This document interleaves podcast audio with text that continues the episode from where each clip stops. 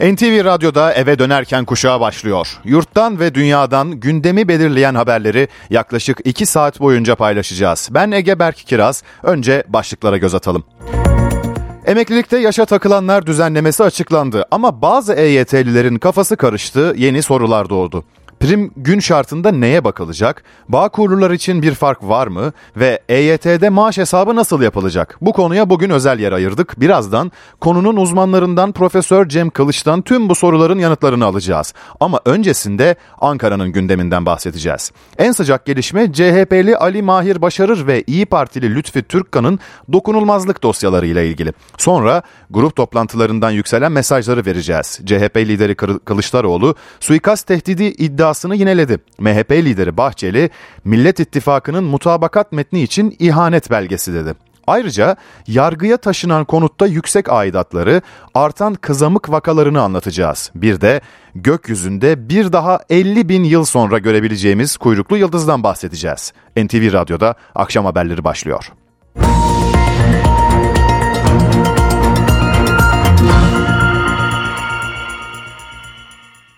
İlk durağımız parlamento. Meclis Hazırlık Komisyonu CHP'li Ali Mahir Başarır ve İyi Partili Lütfü Türkkan'ın dokunulmazlığının kaldırılmasına yönelik görüş bildirdi. Komisyon ne diyor? İki isim neyle suçlanıyor ve süreç nasıl işleyecek? Başkentten Uğraş Bingöl'den öğreneceğiz. Hazırlık Komisyonu bu görüşünü Karma Komisyonu aktaracak. Karma Komisyon'dan da aynı bir karar çıkarsa Meclis Genel Kurulu'na gelip ve burada bir oylama e, gerçekleşecek. Evet bugün Hazırlık Komisyonu toplandı. Üçüncü toplantısı to, üçüncü toplantısıydı. Saat 16.20 gibi başladı. Kısa bir süre kısa bir sürede de bitti. Yaklaşık 15 dakika sürdü. Toplantının ardından Hazırlık Komisyonu Başkanı Ali Özkaya AK Parti Afyon Milletvekili bir açıklama yaptı ve iki e, vekilin de meclisin saygınlığına gölge düşürdükleri e, için dokunulmazlığının kaldırılması yönünde e, talep görüş bildirdiklerini söyledi. Rapor hazırlık hazırlıklarını söyledi. Evet. E, muhalefetten hazırlık komisyonuna katılım olmadı. E, zaten daha önce de protesto etmişlerdi. Kararın siyasi olduğu yönünde e, bir tavırla e, hazırlık komisyonuna katılmayı reddetmişti iki vekille. Evet İyi Partili e, Lütfü Tukar hakkında şehit yakınına hakaret ve basit yaralamadan fezleke hazırlanmıştı hazırlanacağı üzere CHP'li Ali Mahir Başarır hakkında ise e, mahkeme heyetine müdahale ve saygısızlık e, yönünde bir fezleke hazırlanmıştı. Bu fezlekeler Türkiye Büyük Millet Meclisi'ne geldikten sonra dediğim gibi ilk önce Adalet ve Anayasa Komisyonu'ndan oluşan karma komisyon hazırlık komisyonuna göndermişti. Hazırlık komisyonunda 3. toplantısında bugün karar verdi ve e, bu yönde Adalet ve Karma Komisyonu'na e, Adalet ve Anayasa Komisyonu'na bir görüş bildirdi. Peki bundan sonra süreç nasıl işleyecek? E, bundan sonra hazırlık komisyonunun aldığı karar dediğim gibi az önce karma komisyonunda görüşülecek. Orada da benzer bir görüş çıkarsa Türkiye Büyük Millet Meclisi Genel Kurulu'na sevk edilecek ve orada da bir oylama söz konusu olacak. E, hatırlanacağı üzere muhalefet bu karara oldukça tepkiliydi. E, Lütfü Türkkan'dan sözlü iki vekilden de daha doğrusu sözlü bir savunma istenmişti. E, Lütfü Türkkan bu konuda sözlü bir savunma yapmıştı. Ali Mahir Başarır ise e, komisyona sadece bir ya bu kararın siyasi olduğunu söyleyip e, tek cümlelik bir savunma göndermişti ve e, o dilekçede de size savunma vermiyorum cümlesi yer almıştı. Evet dediğim gibi hazırlık komisyonunun aldığı karar e, karma komisyonunda görüşülecek. Eğer orada da benzer bir görüş çıkarsa Türkiye Büyük Millet Meclisi Genel Kurulu'na gönderilecek. Ankara'dan Uğraş Bingöl'ün notlarını dinledik. CHP Genel Başkanı Kemal Kılıçdaroğlu iki hafta önce dile getirdiği suikast tehdidi iddiasını yeniden gündeme getirdi. Tehditlerin nedeninin devlet kaynaklarının kullanımı olduğunu söyledi. Kılıçdaroğlu grup konuşmasına Millet İttifakı'nın dün açıkladığı mutabakat metniyle başladı. Ortak politikalar mutabakat e, metni demokrasi tarihinde bir ilktir. Altı lider bir araya gelip 2300'ün üzerinde var olan sorunlara tek tek çözüm üretiyorsa Türkiye'nin geleceği aydınlıktır. Hiç kimse endişe etmesin. CHP Genel Başkanı Kemal Kılıçdaroğlu Millet İttifakı'nın ortak politika metni için demokrasi tarihinde bir ilk dedi. Partisinin grup toplantısında konuşan Kılıçdaroğlu bir kez daha suikast tehditleri aldığını söyledi. Tehditlerin nedeninin ise devlet kaynaklarının kullanımıyla ilgili açıklamaları olduğunu öne sürdü. Uzman ekiplerim paranın toplamının 400 18 milyar dolar olduğunu saptayınca karalama kampanyaları ve suikast tehditleri gelmeye başladı. Ha ben korktum mu? Vız gelir, tırıs geçer. Kale gibiyiz. Asla ve asla geri adım atmayacağız. Seçimin ertesi gününde onların telefonları acı acı çalacak. Açtıkları telefonun ucunda bir ses duyacaklar. Ben Kemal, geliyorum. Kılıçdaroğlu devlet kaynaklarının kullanımı konusunda Sayıştay'a da seslendi. Sayıştay'a ve Sayıştay'ın onurlu denetçilerine seslenmek istiyorum. 418 milyar doları raporlarınıza görmezsem görevinizi yerine getirmemişsiniz demektir. Sayıştay'a son bir şans vermek için onlardan randevu talep edeceğim. Gideceğim ve baş başa görüşeceğim. MHP grup toplantısına gidelim. Genel Başkan Devlet Bahçeli'nin gündeminde Cumhurbaşkanı Recep Tayyip Erdoğan'ın adaylığına yönelik tartışma ve Millet İttifakı'nın dün ilan ettiği yol haritası vardı. Sayın Recep Tayyip Erdoğan'ın Cumhurbaşkanlığı adaylığı anayasaya uygundur, ahlaken ve hukuken de meşrudur. Söz milletindir. Sıra milletindir. Zillet ittifakı da sıfırı çekecektir. Sayın Recep Tayyip Erdoğan 14 Mayıs 2023'te yeniden ve açık ara farkla seçilecektir. MHP Genel Başkanı Devlet Bahçeli, Cumhurbaşkanı Erdoğan'ın adaylığına ilişkin tartışmaları bu sözlerle değerlendirdi. Millet İttifakı'na sert eleştiriler yöneltti. Bu gidişle seçimlere bir gün kala da Cumhurbaşkanı adayının kim olacağını konuşuyor ve tartışıyor olurlarsa hakikaten şaşırmayacağız. Eğer karar veremiyorlarsa kısa ve uzun çöp çekilişi yapmak suretiyle zilletin talihini adayını çıkarabilirler. Bu da olmazsa o piti piti karamela sepeti tekerlemesiyle muhtemel adaylarını bularak ilan edebilirler. Bahçeli, Millet İttifakı'nın ortak politikalar mutabakat metnini ihanet belgesi, yıkım beyannamesidir olarak yorumladı. Son zamanlarda partisine yönelik sistematik saldırılar olduğunu da söyledi. Bıyığını kesmiş ayrılanlar varmış. Manen aramızda olmayanlarla zaten ilgilenecek değiliz. Hiç olmayanların yokluğundan da şikayet edecek değiliz. Davamızın hisarları ok yağmuruna tutuluyorken risk almayan, ıslık çalıp eli arkasında dolaşan aymazları da tek tek not ediyor, onları unutmayacağımızı buradan kararlılıkla ifade ediyor. Bahçeli, İsveç ve Finlandiya'nın NATO üyelik sürecinin ayrı ayrı değerlendirilmesi gerektiğini de söyledi. İsveç'in NATO üyeliğinin derin dondurucuya alınmasından yanayız dedi. SMA hastası bebekler için bugün kritik bir toplantı yapılıyor. SMA Bilim Kurulu, Sağlık Bakanı Fahrettin Koca başkanlığında toplandı. Gündemde hastalık için geliştirilen iki ilacın Türkiye'de kullanıma alınması var. Ayrıntıları ve ailelerin beklentilerini Melike Şahin'den dinleyeceğiz. Toplantı saat 14'te başladı. Toplantının devam ettiğini düşünüyoruz. Çünkü henüz bir yazılı açıklama yapılmadı. Sağlık Bakanı Fahrettin Koca toplantı bitiminde bir yazılı açıklama yapılacağını ve alınan kararların kamuoyuyla paylaşılacağını söylemişti. Peki toplantının gündem maddesinde ne vardı? Bunları konuşalım, bunları anlatalım isterseniz. Ee, aslında bugünkü toplantının en önemli gündem maddesi SMA'nın tedavisinde kullanılacak yeni ilaçlar ve bu ilaçların kapsamı olacak. Şu anda hali hazırda Türkiye'de bütün SMA tiplerinde kullanılan e, ve SGK tarafından karşılanan bir ilaç var. E, şu anda bu toplantıda konuşulan ikinci ve üçüncü ilacın kullanılıp kullanılmayacağı, bunların hangisinin hangi durumlarda hangi hastalar için SGK tarafından karşılanacağı konusuydu. Tabii en çok merak edilen ve SMA'lı çocukların ailelerinin de en çok beklendiği halk arasında gen tedavisi olarak bilinen Zolgensma isimli ilacın kapsamı alınıp alınmayacağı. Bu çok yüksek maliyetli bir ilaç. Yaklaşık 2 milyon euro civarında tedariği.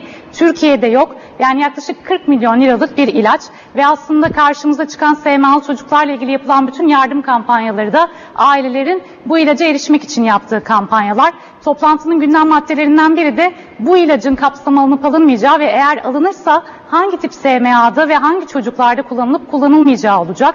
E, e, şu anda mevcut Türkiye'de kullanılan SMA tedavisinde kullanılan ilaç Spinraza isimli bir ilaç. SGK'nın karşıladığı ve çocukların tüm çocukların erişiminde olan bir ilaç. E, ayrıca tartışılan bir diğer üçüncü ilaç da e, şurup formatında olan bir ilaç ve Sağlık Bakanı Fahrettin Koca'nın daha önce altını çizdiği bu ilacın da e, kullanıp kullanılmayacağına ilgili görüşmelerin, çalışmaların yapıldığı ile ilgili bir açıklaması vardı. E, yani şu anda Zolgensma ve Sağlık Bakanı Fahrettin Koca'nın e, daha önce bahsettiği şurup formatındaki ilacın kapsama alınıp alınmayacağı görüşülüyor diyebiliriz. Yazılı bir açıklamayla SMA Bilim Kurulu'nun bu konuda hangi yönde kararlar verdiğini ve bundan sonrasında SMA'lı çocukların tedavisinde hangi ilaçların kullanılabileceğini bugün içinde öğrenmiş olacağız. Sağlık Bakanlığı'nın son birkaç yıldır özellikle SMA'lı çocukların tedavisi için önemli adımlar attığını ve uğraştığını söyleyebiliriz. Ee, öncelikle ölüme neden olan bir hastalık, bir kas ve sinir sistemi hastalığı. Bu nedenle aslında SMA'lı çocukların henüz doğmadan bu önlemlerin alınması gerekiyor. Bu kapsamda 9 Mayıs 2022'de aslında yeni doğan tarama programına dahil edilmişti ve topuk kanından alınan bir örnekle SMA'nın tespiti ve erken müdahaleyle çocukların bu kadar ağırlaşmadan tedavinin yapılabilmesi sağlanmıştı. 2021 Aralık ayında da evlilik öncesi tarama testlerine SMA eklenmiş ve taşıyıcı olan e, çiftlerde eğer olursa e, çocuklarını tüp bebek yöntemiyle sahip olmaları önerilmişti. Tekrar hatırlatalım SMA Bilim Kurulu bugün 14'te başladı ve bu toplantının ardından bir yazılı açıklama bekliyoruz. SMA tedavisinde yeni ilaçların kullanıp kullanılmayacağı birkaç saat içinde öğrenmiş olacağız. SMA Bilim Kurulu toplantısına dair detayları Melike Şahin'den aldık. Amerika Birleşik Devletleri son bir haftada iki kez Türkiye'ye dönük seyahat uyarısı yayınladı. Son uyarıda yer ismi paylaşıldı. Amerikan vatandaşlarının İstiklal Caddesi, Beyoğlu ve Taksim'den uzak durmaları istendi. Olası saldırılar için de ibadethaneler işaret edildi. Amerika neden böyle bir uyarıya ihtiyaç duydu? Elindeki istihbarat neydi? ABD Başkonsolosu Julie Ide, Deniz Kilislioğlu'nun sorularını yanıtladı. Amerikan vatandaşlarının güvenliği bizim ve tabii ki benim bir numaralı önceliğimiz. Herhangi bir tehditle ilgili istihbarat aldığımızda vatandaşlarımızı uyarma sorumluluğumuz var. Türk hükümetiyle çok yakın çalışıyoruz. Avrupa'da Kur'an yakılmasından ve olası misilleme saldırılarından büyük endişe duyuyoruz. Bu sebeple 27'sinde bir güvenlik uyarısı yayınladık. 29'undaki güncellemede kiliselere, sinagoglara ve diplomatik misyonlara, ibadethane gibi çok sayıda yabancının toplandığı yerlere yönelik endişelerimizi yansıtıyor. Tabii ki bazı ibadethaneler ve diplomatik misyonlar da bunlar arasında. Saldırı olasılığının ötesinde Amerika Birleşik Devletleri'nin elinde somut bir istihbarat olup olmadığını merak ediyoruz. Bu konuda Türk hükümetinin desteğine müteşekkiriz. Çok yoğun şekilde araştırılıyor. Türk yetkililerle temas halindesiniz yani. Evet. Bir de hatırlatma Deniz Kilislioğlu'nun Amerika'nın İstanbul Başkonsolosuyla yaptığı röportajın tamamını saat 18.30'da 5'te 5 programında ve NTV Radyo podcast platformlarında dinleyebilirsiniz. Doğrudan 2 milyon kişiyi, dolaylı olarak 5 milyon kişiyi ilgilendiren emeklilikte yaşa takılanlar düzenlemesi dün açıklandı. Meclis süreci perşembe günü başlayacak. Ama birçok EYT'linin kafasında yanıt bekleyen sorular var. Özellikle de prim gün sayısı konusunda. Gün sayısı kime ve neye göre değişiklik gösterecek? Sigortalılık şartı kadın ve erkek için ne kadar olacak? 4 maddelik teklifin satır aralarını NTV radyo programcısı Profesör Cem Kılıç'la konuştuk.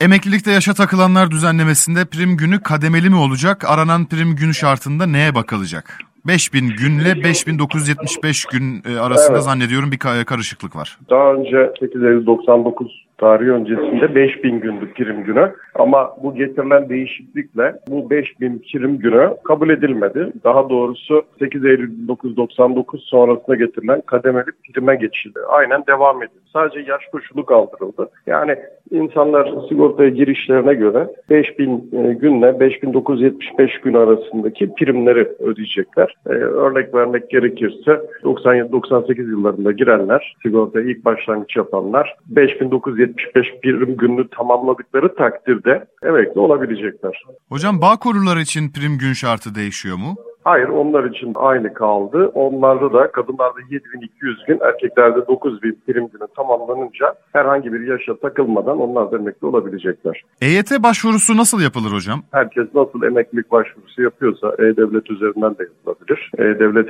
sistemi üzerinden de yapılabildiği gibi SGK ünitelerine, merkezlerine giderek de dilekçe vererek de yapılabilir. Ama E-Devlet en emin ve kolay olanıdır. Çalışan kişi başvuru için istifa edip süreci öyle mi başlatmalı? Başvuru sonrasında evet. işe nasıl geri dönüş sağlanacak? O konuda da bir açıklık var mı? çalışan kişi bundan yararlanmak istiyorsa SGK 08 kodu var. İstifa kodu istifa edecek. Yani işvereni bunu istifa etmiş kabul edecek. Dilekçe verecek işverenine emekli olmak için. İşveren de onu istifa etmiş gibi çıkışını SGK'ya bildirecek. Bundan sonra işveren tekrar işe alır mı almaz mı o tamamen kişiyle işveren arasındaki anlaşmaya bağlı, pazarlığa bağlıdır. Taslakta staj konusuyla alakalı herhangi bir şey var mı hocam? Herhangi bir şey yok. Yok staj konusu maalesef girmedi. Bilmiyoruz meclis plan bütçe komisyonunda görüşülürken eklenir mi? Ama beklentiler bu yöndeydi. Maalesef gerçekleşmedi. EYT'li bir çalışan emekliliği sonrası çalışabilecek mi konusunda işvereniyle alakalı bir e, Tabii. cevap EYT'li vermişti. çalışan evet bundan sonra emekliliği istifa ettikten sonra işvereni ile anlaşırsa tekrar devam edebilir. Eğer işveren istemezse istihdamı sonlanacaktır. Bir de hocam çok merak edilen konulardan bir tanesi maaş hesaplaması nasıl yapılacak EYT'lilerde? Maaş hesaplaması EYT'liler için farklı diye bir şey yok. Yani bütün bir kişi nasıl emekli oluyor ve maaş hesaplaması yapılıyorsa onlar için de aynı. Yani EYT için ayrı bir maaş hesap sistemi diye bir şey yok. Bu uydurma bir şey. Son dönemde dillendiriliyor. SGK'da bunu yalanladı zaten. Bir kişi nasıl emekli oluyorsa e, ve emekli aylığı bağlanırken güncelleme katsayısı, tüfe ve büyümeden ne kadar pay veriliyorsa o şekliyle normal şartlarda emekli bir kişiyle aynı hesap sistemine sahip olacaklar. Düzenlemenin Aralık ayı yerine Ocak ayında yapılması nedeniyle EYT'den emekli olacakların ömür boyu %8 daha düşük maaş alacak olması. Bu konuda ne dersiniz? E, bu sadece EYT'liler için değil, tüm emekli olacaklar açısından geçerli bir şeydi. Çünkü bu senenin rakamları yani tüfe ve büyüme rakamları elbette ki 2022'ye göre daha düşük olduğu için e, böyle bir sonuç ortaya çıktı ama bu EYT'liler özel bir durum değil. Son olarak hocam hükümetten bu konuda açıklamalar yapıldı. Ne zaman yasalaşması beklendiğine alakalı Bu hafta olarak. içerisinde bu hafta içerisinde yasalaşacağını söyleniyor. En geç haftaya yani Şubat ayı içerisinde başvurular yapılırsa Mart ayında da maaşlar alınır. Profesör Cem Kılıç NTV Radyo'daydı. Hükümetin tarihin en geniş kapsamlı borç yapılandırma teklifi olarak duyurduğu teklifin komisyon süreci başladı. 25 maddelik düzenleme üzerinde ilk olarak Meclis Plan Bütçe Komisyonu mesai yapıyor. Maliye Bakanlığı'nın analizine göre ana para, gecikme faizi ve cezalar dahil 1.2 trilyon liranın üzerinde kamu borcu yapılandırma kapsamına alındı. Bu borcun 100, mil, 100 milyar liraya yakınının tahsil edilmesi bekleniyor.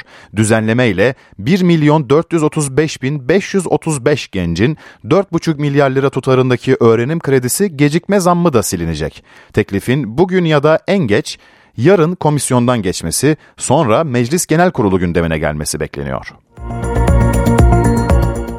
İstanbul'da son aylarda kızamık vakaları bildirilmeye başlandı. Son olarak Cerrahpaşa Tıp Fakültesi'nde bir çocuk kızamık nedeniyle hastaneye yatırıldı. Uzmanlar vakaların artmasından endişeli. En önemli uyarı ise çocukluk çağı aşılarının ihmal edilmemesi. İstanbul'da bir süredir kızamık vakaları görülüyor. Yıllardır vaka görmeyen doktorlar yeniden kızamıklı çocuklarla karşılaşıyor. Cerrahpaşa Tıp Fakültesi de bunlardan biri. Yabancı uyruklu bir e, vaka idi. E, aşılara tam değildi. Yaygın döküntüleriyle geldiğinde kızamık tanısı koyduk. E, durumu iyi. Bizim şu andaki asistanlar 4 yıldır hiç kızamık vakası görmemişti. Bizim asistanlık yıllarımız kızamık bakmakla geçti. Yani o kadar çok kızamık vakası vardı ki e, haftada bizim klinikten e, 3-4 tane kızamıklı çocuğun cenazesi çıktığını bildiğimiz e, yıllar oldu. Biz e, uzun zamandır ilk defa bir kızamık vakası gördük ama bizim dışımızdaki bir takım hastanelerde giderek artan sayıda kızamık vakaları bildiriliyor. Koronavirüs salgınıyla birlikte aşı karşıtlığı da arttı. Çocukluk çağı aşılama oranı düştü. Türkiye'deki aşılanma oranları son derece iyi idi aslında. %98'lere varmıştı ama işte bu aşı kararsızları ya da aşı e, reddi gibi durumlar e, bu oranı biraz düşürdü. Yani yüzde e, yanlış hatırlamıyorsam 96'lara falan geriledi. Burada yüzde 95 kritik bir sınırdır. Bunun altına düştüğünde e, kızamık vakalarının çok daha artmasını bekleriz. İkincisi ise çok kontrolsüz bir şekilde göç alan bir ülkeyiz. Aşıları tamamlanmamış ya da hiç aşılanmamış çocuk maalesef geliyor. Bunları kontrol etmek çok kolay değil. Kızamık solunum yoluyla bulaşıyor, zatürre, menenjit gibi hastalıklara neden olabiliyor. Bütün çocukların e, ayına yaşına uygun bir şekilde zamanında aşılanması son derece de hayati bir konu. Çocuğunuz aşılıysa korkmanıza gerek yok. Hiç korkmanıza gerek yok. Tabii kızamık küçük çocuklar için daha riskli bir e, hastalık. Özellikle zatürreye neden olarak çocuk ölümlerine yol açabilir. Türkiye'de çocuklara 1 ve 4 yaşlarında kızamık aşısı yapılıyor. Buna ek olarak bebekler 9 aylıkken de aşı uygulanıyor. İstanbul'da sitelerdeki yüksek aidat ücretleri bir süredir gündemde. Konu artık yargıya taşınıyor. Uzmanlarsa kat maliklerinin onayı olmadan aidatın yükseltilemeyeceği konusunda site yönetimlerini uyarıyor. Aidatlar son yıllarda ev sahipleri ve kiracılar için en önemli gider kalemleri arasında. Özellikle de İstanbul'da. Bu durum site sakinleriyle yöneticileri karşı karşıya getiriyor. Taraflar anlaşamazsa sorun mahkemelere taşınıyor. Yeni yılla birlikte aidatlar daha da yükseldi. Bir gayrimenkul teknoloji platformunun yaptığı araştırmaya göre İstanbul'daki 21 ilçede fiyat artışı %100'ü de geçti. Ortalama aidatlar site içinde %107, site dışında %118 arttı. Bazı sitelerde aidatlardaki artış protesto edildi. Genel kurul yapılmadan kararlar alınıyor. Geçen sene ben 4 artı 1 dairede oturuyorum. 660 lira aidat öderken bu sene ödediğim aidat 1490 liraya çıkarıldı. Bu artış %125. Site yönetimlerinde böyle keyfi artışlar yapılabilmektedir. Harcamaların daha kontrollü yapılması gerektiğini düşünüyorum. Ee, büyük ihalelerin mutlaka genel kurul yapılarak kat maliklerine sorularak e, yapılması gerektiğini düşünüyorum. Sitemizde e, güvenliğimiz var, peyzajımız var, temizliğimiz var. Aidatlar sitenin konumu, sosyal alanları, temizlik ve güvenlik hizmetleri gibi kriterlere göre değişiyor. Şişli, Beşiktaş, Bakırköy, Beyoğlu, Ataşehir ve Kadıköy ilçelerindeki sitelerde yaşayanların ödediği ortalama aidat 2000 liraya yaklaşıyor. Site dışı aidat ödemelerinde ise ilk sırada Sarıyer ve Beyoğlu ilçeleri var. Bu ilçelerde aidat 500 liranın üzerinde. Uzmanlar uyarıyor. Kat maliklerinin onayı olmadan aidatlar yükseltilemez. Kat maliklerinden onay almadan, kat malikleri toplantısı yapmadan aidat talepleri eden yöneticiler geldi gündemimizde. Kat maliklerinin bizlere verdiği yetkileri kullanmalıyız. Kat maliklerinin onayını almadan ben aidatı 900 TL'den 2900 TL'ye çıkardım demek yöneticinin görev ve yetkileri arasında bulunmuyor. Günün öne çıkan diğer gelişmeleriyle devam ediyoruz. Çanakkale'nin Gökçeada ilçesinde yolsuzluk ve rüşvet iddiasıyla operasyon düzenlendi. Belediye Başkanı Ünal Çetin, imar müdürü ve 3 müteahhit gözaltına alındı. Yakalanan müteahhitlerden birinin başka bir suçtan tutuklu olduğu öğrenildi.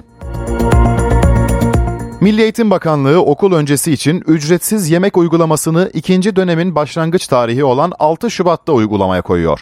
Bakan Mahmut Özer, ücretsiz yemeği haftada 5 gün 5 milyon öğrenci için kademeli olarak hayata geçireceklerini söyledi. Menülerde süt ve süt ürünleri, et, yumurta, kuru baklagil ve yağlı tohumlarla sebze ve meyveler yer alacak. Eski uzman çavuş Musa Orhan hakaret iddiasıyla sanatçı Melek Mosso'ya dava açtı. Sanatçı hakkında sosyal medya mesajı nedeniyle 2 yıl 4 aya kadar hapis cezası isteniyor. Musa Orhan daha önce Ezgi Mola, Farah Zeynep Abdullah ve Hazal Kaya'ya da hakaret davası açmıştı. Musa Orhan, Batman'da intihar eden İpek Er'e cinsel saldırıda bulunduğu iddiasıyla yargılanıyor. 2023 yılı motorlu taşıtlar vergisinde ilk taksit için bugün son gün. Yeni yılda MTV %61,5 oranında artırılmıştı. Ödemeler Gelir İdaresi Başkanlığı'nın internet sitesinden yapılabiliyor. MTV'de ikinci taksit Temmuz ayında ödenecek. Ceza infaz kurumlarında bulundurulabilecek eşyaları belirleyen yönetmelik değiştirildi. Buna göre annesiyle kalan çocukların temel ihtiyaçları ceza infaz kurumları tarafından karşılanacak. Çocuğun gelişimini destekleyen eğitim ve kırtasiye ürünlerinin koğuşta bulundurulmasına izin verilecek. Ayrıca mahkumların elektrik faturasına indirim olacak. Esnaf da sanayi abonelerine yapılan gibi indirim istiyor. Türkiye Esnaf ve Sanatkarları Konfederasyonu Başkanı Bendevi Palandöken, pandemi sonrası ayakta kalmaya çalışan esnafımız için elektrik tarifesinde indirim şart dedi.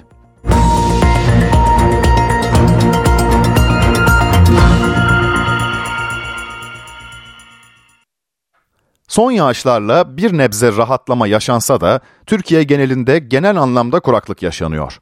Tarım Bakanı Vahit Kirişçi krizin boyutunu tüm kurumlar ve yetkililer için bir alarm durumudur sözleriyle açıkladı. Bu konuda bugün Beştepe'de bir toplantı da yapıldı. Cumhurbaşkanının eşi Emine Erdoğan'ın katıldığı toplantıda ulusal su seferberliği başlatıldı. Su verimliliği seferberliği ile damlaya damlaya çoğalarak yaşanabilir bir gelecek için umudu yeşerteceğimize inanıyorum. Gelecek 100 yıl için yapılan iklim değişikliği tahminlerine göre Türkiye'de su kaynaklarının yaklaşık %25 azalması bekleniyor. Bu kaybın önüne geçmek için ulusal su seferberliği başlatıldı. Hedef israfın önüne geçmek. Cumhurbaşkanı Recep Tayyip Erdoğan'ın eşi Emine Erdoğan, himayesinde yürütülen seferberliğin tanıtım toplantısında kürsüdeydi. Kaynaklarımız maalesef sınırsız değil. Biz insanlar için kuraklıkla mücadelenin aslında bir yaşam mücadelesi olduğunu kendimize hatırlatmamız lazım. Emine Erdoğan, Türkiye'nin yılda kişi başına 1519 metreküp kullanılabilir su miktarıyla su stresi altında bir ülke olduğunu söyledi. Artan nüfus ve kontrolsüz su kullanımıyla bu miktar 2023 yılında 1120 metreküpe gerileyeceğini bildirdi. 1000 metreküpün altına indiğinde ise su kıtlığı ile karşılaşıyoruz. Biz başlattığımız bu seferberlik ile istiyoruz ki dünyanın bu çağrısına gelin hep birlikte kulak verelim. Su vatandır inancıyla ve bir seferberlik ruhuyla geleceğimize hep birlikte sahip çıkalım. Tanıtım toplantısında konuşan Tarım ve Orman Bakanı Vahit Kirişçi de yağışların azaldığını söyledi. 1 Ekim 2022 30 Ocak 2023 tarihlerini kapsayan dönemde Türkiye genelinde kümülatif yağışlar ortalamasında uzun yıllar ortalamalarına göre yüzde 42.3, 2022 su yılına göre de yüzde 40.1 oranında azalma maalesef meydana gelmiştir. Kuraklık son günlerde en sık konuştuğumuz başlık. Nüfusu 16 milyona dayanan İstanbul'da barajlar alarm veriyor. Peki su tasarrufu için ne yapmak? Bireysel olarak nasıl önlemler almak gerek? İstanbul Üniversitesi öğretim üyesi Profesör Doktor Meriç Albay'ın tavsiyelerine kulak verelim.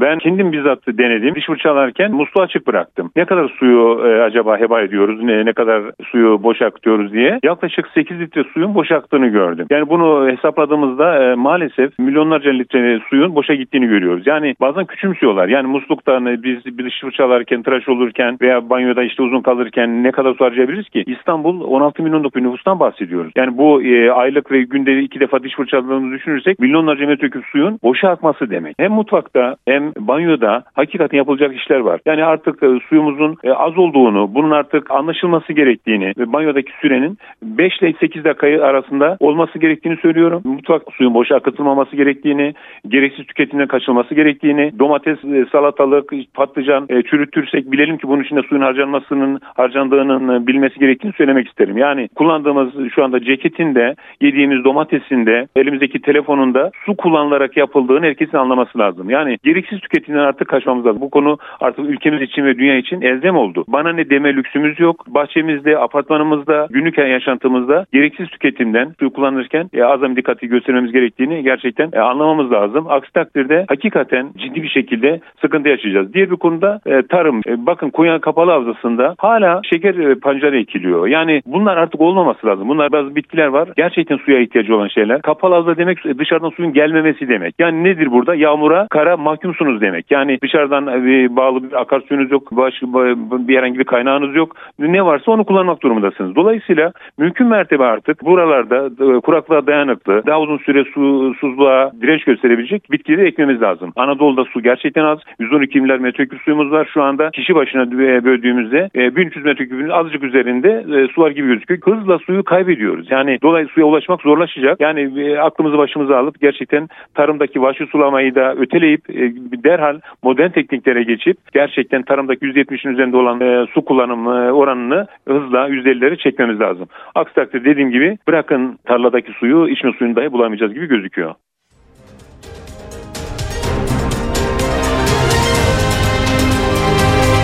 NTV Radyo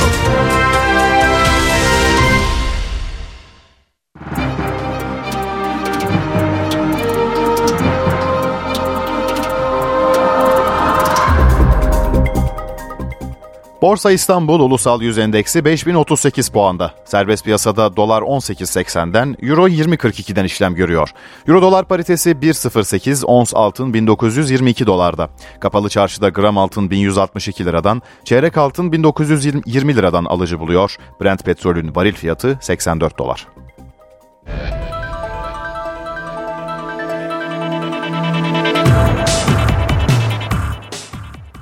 Süper Lig'de hafta içi mesaisi bugün başlıyor. Galibiyet serisini 6 maça çıkarmayı hedefleyen Beşiktaş, saat 20'de Vavakars Fatih Karagümrük'e konuk olacak. Beşiktaş Süper Lig'deki çıkışını sürdürmek için Karagümrük deplasmanında. Son 5 maçını kazanan siyah beyazlılar 22. haftada Vavakars Fatih Karagümrük'le saat 20'de karşılaşacak. Haftaya maç eksiğiyle lider Galatasaray'ın 10 puan gerisinde giren Beşiktaş'ta 3 eksik var. Tedavileri süren Gezzal, Souza ve Salih bu akşam forma giyemeyecek. Teknik direktör Şenol Güneş'in takımını Mert, Rozier Talha Sayis Masuaku, Tayfur Getson, Redmond Dele Alli Cenk Abubakar 11 ile sahaya sürmesi bekleniyor. Atatürk Olimpiyat Stadında oynanacak maçı hakem Ali Şansalan yönetecek. Beşiktaş, Amir Hacı Ahmetoviç'i kadrosuna katmaya hazırlanıyor. Siyah beyazlılar Bosnalı oyuncu için Konya Spor'la anlaşma aşamasına geldi. Transfer için Beşiktaş'ın 3,5 milyon euro bonservis bedeli ödemesi bekleniyor. Ayrıca Bosnalı oyuncunun bir, sonraki transferinden Konya Spor'a %20 pay verilecek. 25 yaşındaki futbolcu Beşiktaş'la 4,5 yıllık sözleşme imzalayacak. Hacı Ahmetoviç siyah beyazlılardan yıllık 1 milyon 200 bin euro alacak. Süper Lig lideri Galatasaray kış transferindeki ilk hamlesini yaptı. Kaan Ayhan'ı satın alma opsiyonuyla sezon sonuna kadar kiralayan Sarı Kırmızılılarda Patrick Van Aanholt'la yollar ayrılıyor. Galatasaray kış transferindeki ilk imzayı attı. Sarı Kırmızılılar milli futbolcu Kaan Ayhan'ı Sassuolo'dan satın alma opsiyonuyla kiraladı. Epeydir e, Kaan Ayhan haberleri e, okuyorduk, ben de okuyordum. Nihayet e, gelebildim. Bugünü bekliyordum inşallah. E, hem kendi adıma hem e, camia içinde e, hayırlı bir gün olur. İtalyan ekibine 400 bin euro kiralama bedeli ödeyen Galatasaray, 28 yaşındaki savunmacının bonservisini sezon sonunda 2 milyon 800 bin euroya alabilecek. Milli futbolcu yarım sezon için Sarı Kırmızılılardan 9 milyon 500 bin lira alacak. Kaan Ayhan'la Ocak ayındaki ilk transferini yapan Galatasaray'da bir ayrılıkta kapıda. Sözleşme fesih konusunda anlaşmaya varılan Patrick Van Aanholt kısa süre içinde PSV Eindhoven'a imza atacak. Sarı Kırmızılıların 2021'de bedelsiz olarak kadrosuna kattığı Hollandalı sol bek bu sezon 14 maçta forma giydi. Galatasaray'da sezon başında Benfica'dan kiralanan Haris Seferovic ile de yolların ayrılması bekleniyor. Icardi ve Gomis'in arkasında forma şansı bulamayan İsviçreli forvet Süper Lig'de forma giydiği 378 dakikada gol atamadı. Fenerbahçe'de eksiklerin sayısı azalıyor. Tedavileri tamamlanan Joshua King ve Osay Samuel takımla çalışmalara başladı. İki futbolcu da dün akşam yapılan antrenmanın tamamında sahadaydı. King ve Osay Samuel'in dönüşüyle Sarı Lacivertlilerde bir eksik oyuncu kaldı. Dünya Kupası arasında sakatlanan Joao Pedro'nun tedavisi devam ediyor. Süper Lig'de lider Galatasaray'ın 4 puan gerisinde ikinci sırada yer alan Fenerbahçe, Perşembe günü Adana Demirspor deplasmanına çıkacak. Fenerbahçe Beko Euro Lig'deki Asvel yenilgisini unutturmaya çalışacak. Sarı lacivertliler lider Olympiakos'u konuk edecek. Fenerbahçe'nin 3 maçlık galibiyet serisi geçen hafta Asvel mağlubiyetiyle sona ermişti. Sarı lacivertliler 13 galibiyetle 3. sırada yer alıyor. Konuk Olympiakos ise İstanbul'a 3 maçlık galibiyet serisiyle geldi. Yunan ekibi toplamda 14 galibiyetle ilk sırada yer alıyor. İki takım arasında sezonun ilk yarısındaki maçı Olympiakos 94-67 kazanmıştı. Ülker Spor ve Etkinlik Salonu'nda oynanacak maç saat 20.45'te başlayacak. Bahçeşehir Koleji Şampiyonlar Ligi son 16 turundaki ilk galibiyetini arıyor. İstanbul ekibi Ritas'a konuk olacak. Ritas Bahçeşehir Koleji maçı Litvanya'da oynanacak. Bahçeşehir Koleji son 16 turu J grubu ilk maçında Telekom Basketse 74-68 yenilmişti. Ritas da İspanya'dan Manresa'ya mağlup olmuştu. Saat 20.30'da başlayacak mücadele NTV ve NTV Radyo'dan naklen yayınlanacak. İstanbul'da trafik yoğunluğu %71 seviyesinde. Tem, İstoç, Basın Ekspres Güneşli ve Mahmut Bey hatlarında yoğunluk artarak devam ediyor. Tem, Ataşehir, Dudullu bölgesinde iki istikamette de trafik güçlükle ilerliyor. 15 Temmuz Şehitler Köprüsü için Büyükdere Caddesi boyunca sıkışıklık var. O köprüde Anadolu'da Libadi Altunizade mevkileri yoğun. Fatih Sultan Mehmet Köprüsü içinse Avrupa'da Hastal'ın gerisinden başlıyor trafik. Anadolu yakasındaysa Kavacık bölgesi yoğun. Avrasya Tüneli iki istikametli olarak açık. Yolda olanlara iyi yolculuklar.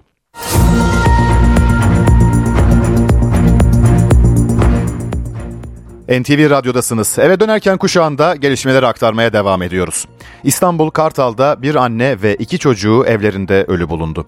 Gaz zehirlen, zehirlenmesinden şüpheleniliyor. Eşinden ayrılan Melek Dönmez 12 ve 14 yaşındaki kızlarıyla birlikte yaşıyordu. Baba kendilerinden haber alamayınca polise haber verdi. Eve giren ekipler anne ve kızlarının cansız bedenleriyle karşılaştı. Ocakta unutulan çaydanlığın taşmasıyla sönen ocaktan yayılan gazın ölümlere neden olduğu düşünülüyor. İGDAŞ ekipleri binada inceleme yaptı. Meclis Anayasa ve Adalet Komisyonu bünyesinde oluşturulan Hazırlık Komisyonu, CHP Mersin Milletvekili Ali Mahir Başarır ve İyi Parti Kocaeli Milletvekili Lütfü Türkkan'ın yasama dokunulmazlığının kaldırılması yönünde görüş bildirdi. İki isim hakkındaki rapor Anayasa Adalet Karma Komisyonu'na sunulacak. CHP'li Başarır hakkında Yalova 2. Ağır Ceza Mahkemesi'ne gösterdiği tepki nedeniyle hakime hakaret ve adil yargılamayı etkilemeye teşebbüs suçlarından fezleke düzenlenmişti. İyi Partili Lütfü Türkkan hakkında hakkında ise Bingöl'de bir vatandaşa küfür ettiği gerekçesiyle fezleke hazırlanmıştı.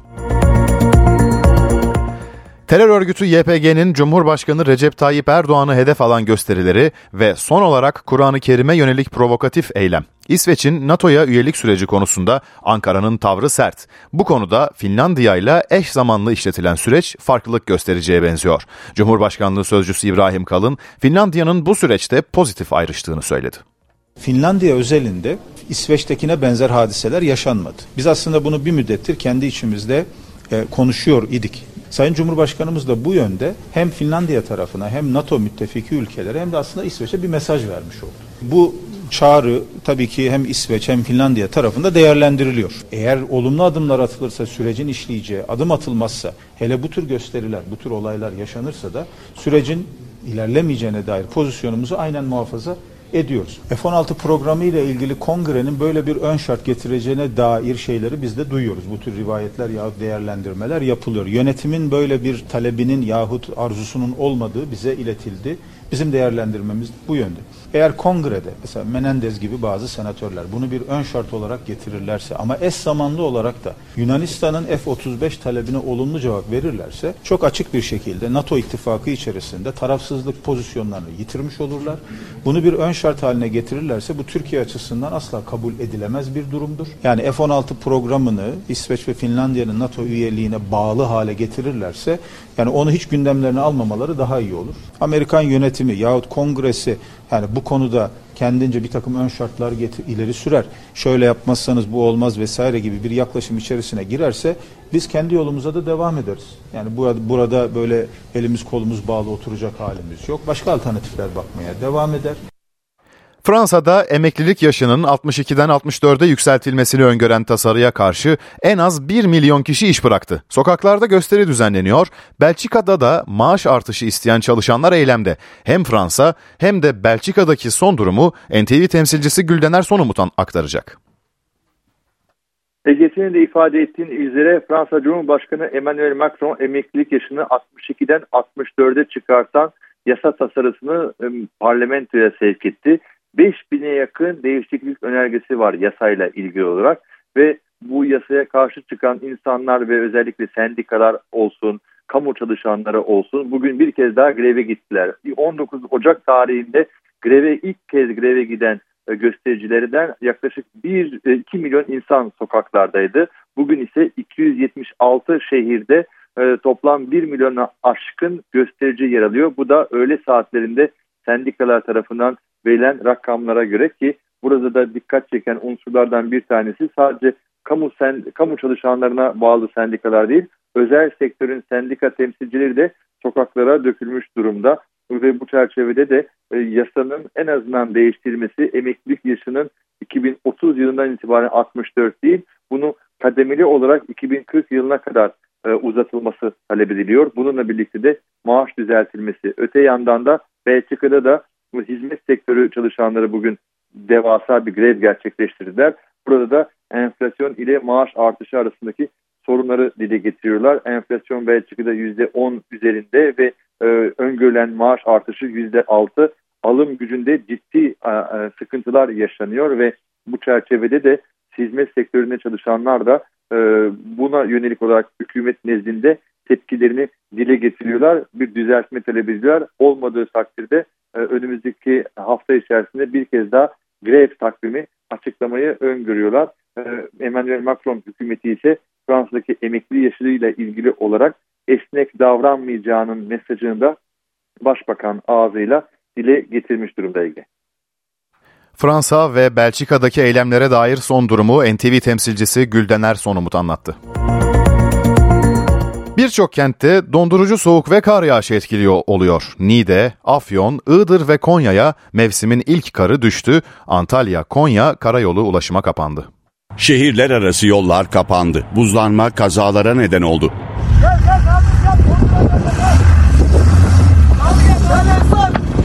1825 metre rakımlı Alacabel mevkiinde kar kalınlığı 25 santimetreye ulaştı. Buzlanma nedeniyle çok sayıda araç mahsur kaldı. Yol yaklaşık 3 saat ulaşıma kapandı. Antalya kent merkezinde ise dolu vardı. Yaklaşık 15 dakika sürdü. Ceviz büyüklüğünde yağan doluya halı sahada yakalananlar oldu.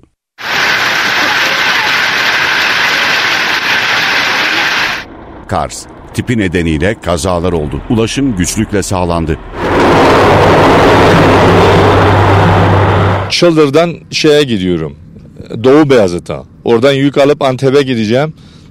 Bu yoğun kar nedeniyle yolda kaldık. Ha, bu aşırı bir buzlanma var. Bitlis kent merkezinde kar kalınlığı yarım metreye ulaştı. Araçlar kara gömüldü. 267 köy yolu ulaşıma kapandı. İl özel idaresine bağlı ekipler kapanan yolları açmak için çalışma başlattı. Bitlis'te yarım metreye geçmiştir. Tabii dağlarında bir metreye yakın e, olmuştur. E, sabah erken saatlerde gelip iş yerimizin, araçlarımızın üstünün karnı temizlemekle meşgulüz şu an için. Siirt'in Pervari ilçesinde ise 18 köy yolu ulaşıma kapalı. O yerlerden biri Karşıyaka köyü. Bir yaşındaki Dicle Tutan yüksek ateş sonucu rahatsızlanınca yakınları yardım istedi. İş makineleri 4 saatte ailenin evine ulaştı. Hastaneye kaldırılan Dicle bebeğin sağlık durumu iyi. Muş, kent merkezinde kar kalınlığı 30 santimetreye ulaştı. Niğde, Afyon, Iğdır ve Konya'ya da mevsimin ilk karı düştü. Bu bölümün son haberi astronomi ile ilgili. Geçen yıl keşfedilen Comet 2022 E3 adlı kuyruklu yıldız 50 bin yıl sonra ilk kez dünyadan izlenebilecek ve bir 50 bin yıl daha görülemeyecek. Böyle bir şansı iyi değerlendirmek isteyenler ne yapmalı? Bu kuyruklu yıldızın özellikleri neler? Gökbilimci Alp Akoğlu ile konuştuk. Aslında bu bir kuyruklu yıldız. Gerçekte bunlar birer yıldız değiller. Birer büyük göktaşı gibi düşünebiliriz kuyruklu yıldızları. Bolca kaya, toz ve kaya ve tozdan daha da fazla donmuş halde gazları içeriyorlar. Bu gazların içinde aslında e, su buharı da bulunuyor. Yani katı cisimler ama güneşe yaklaştıkları zaman e, güneşin ışınlarının etkisiyle ısınıyorlar ve donmuş haldeki maddeler gaz haline geçiyor ve kuyrukları oluşuyor. Genelde dünyaya çok uzak, güneş sisteminin sınırlarında yer alan Oort bulutu adını verdiğimiz bir bölgeden geliyorlar. Herhangi bir etkiyle e, bu diğer e, cisimle çarpışma olabilir ya da bir yıldızın bile e, kütle çekimsel etkisi olabilir. Yörüngelerinden çıkıp güneş sistemin içlerine doğru yöneliyorlar. 50 bin yılda bir görebiliyoruz. Birçoğunun periyodu değişiyor. Ee, bu kuyruklu yıldızınki 50 bin yıl. Ee, bunu nereden biliyoruz derseniz hı hı. Ee, aslında bilim insanları bunu yörüngesinin hareketlerine bakarak e, matematiksel olarak hesaplıyorlar ve bir önceki geçişinin ne zaman olduğunu bulabiliyorlar. Peki ülkemizden gözlenebilecek mi ve ne zaman görebileceğiz? Şimdi bu kuyruklu yıldız yaklaşık bir yıl önce keşfedildi.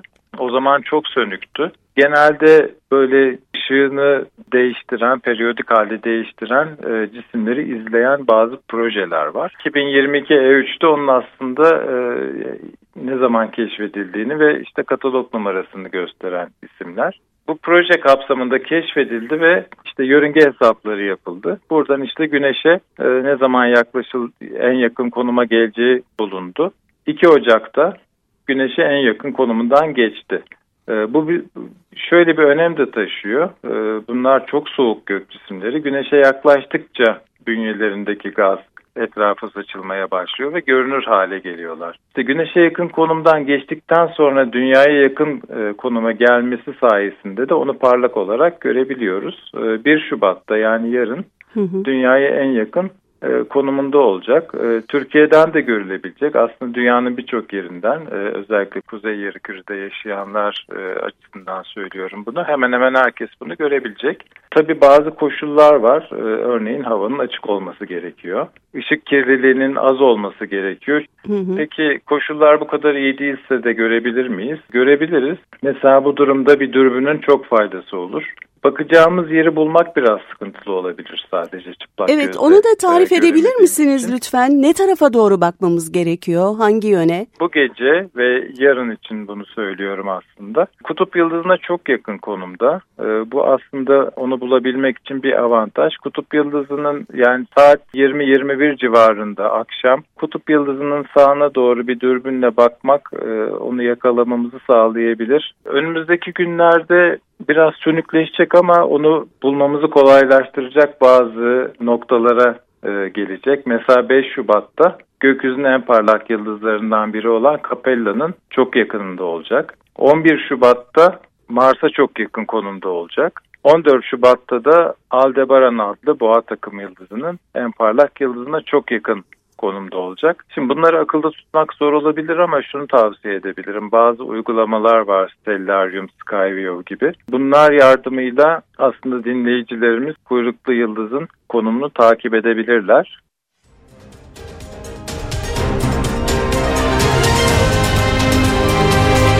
NTV Radyo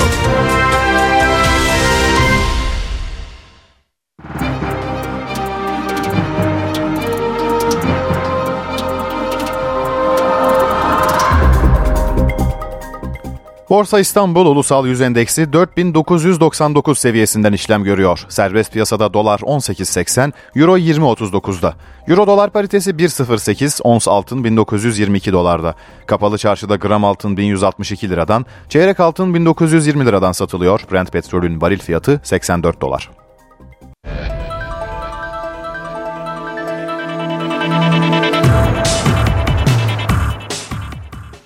Süper Lig'de hafta içi mesaisi bugün başlıyor. Galibiyet serisini 6 maça çıkarmayı hedefleyen Beşiktaş saat 20'de Vavakars Fatih Karagümrük'e konuk olacak.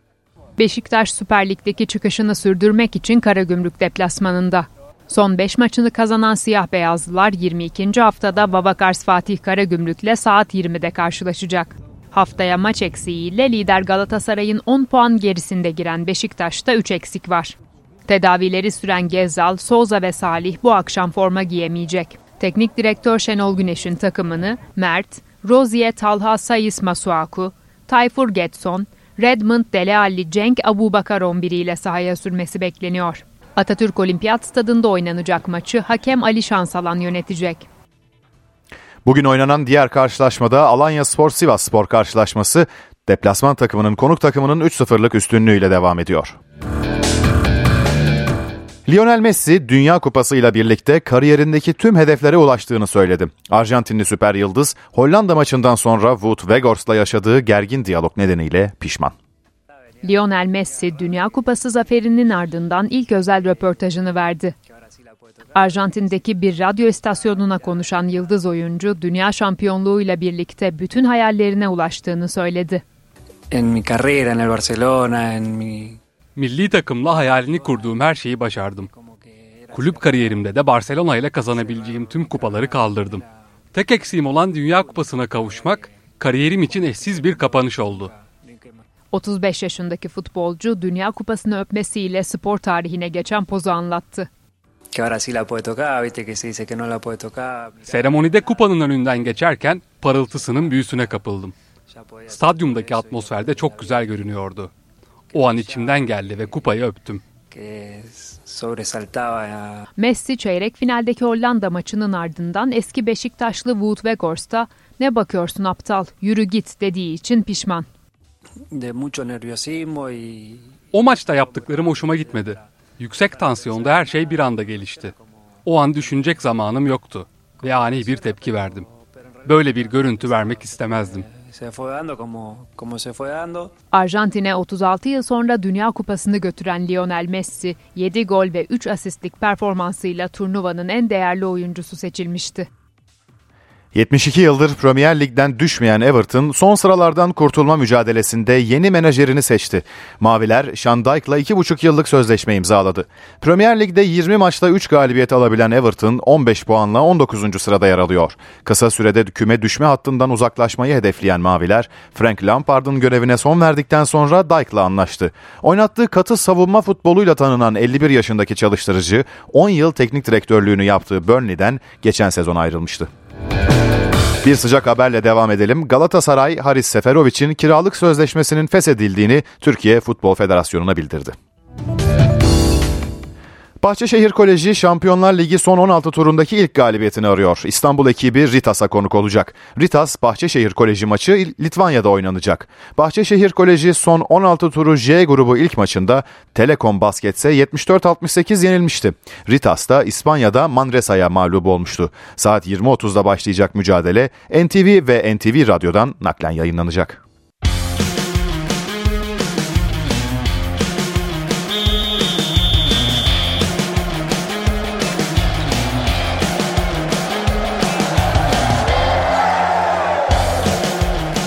NTV Radyo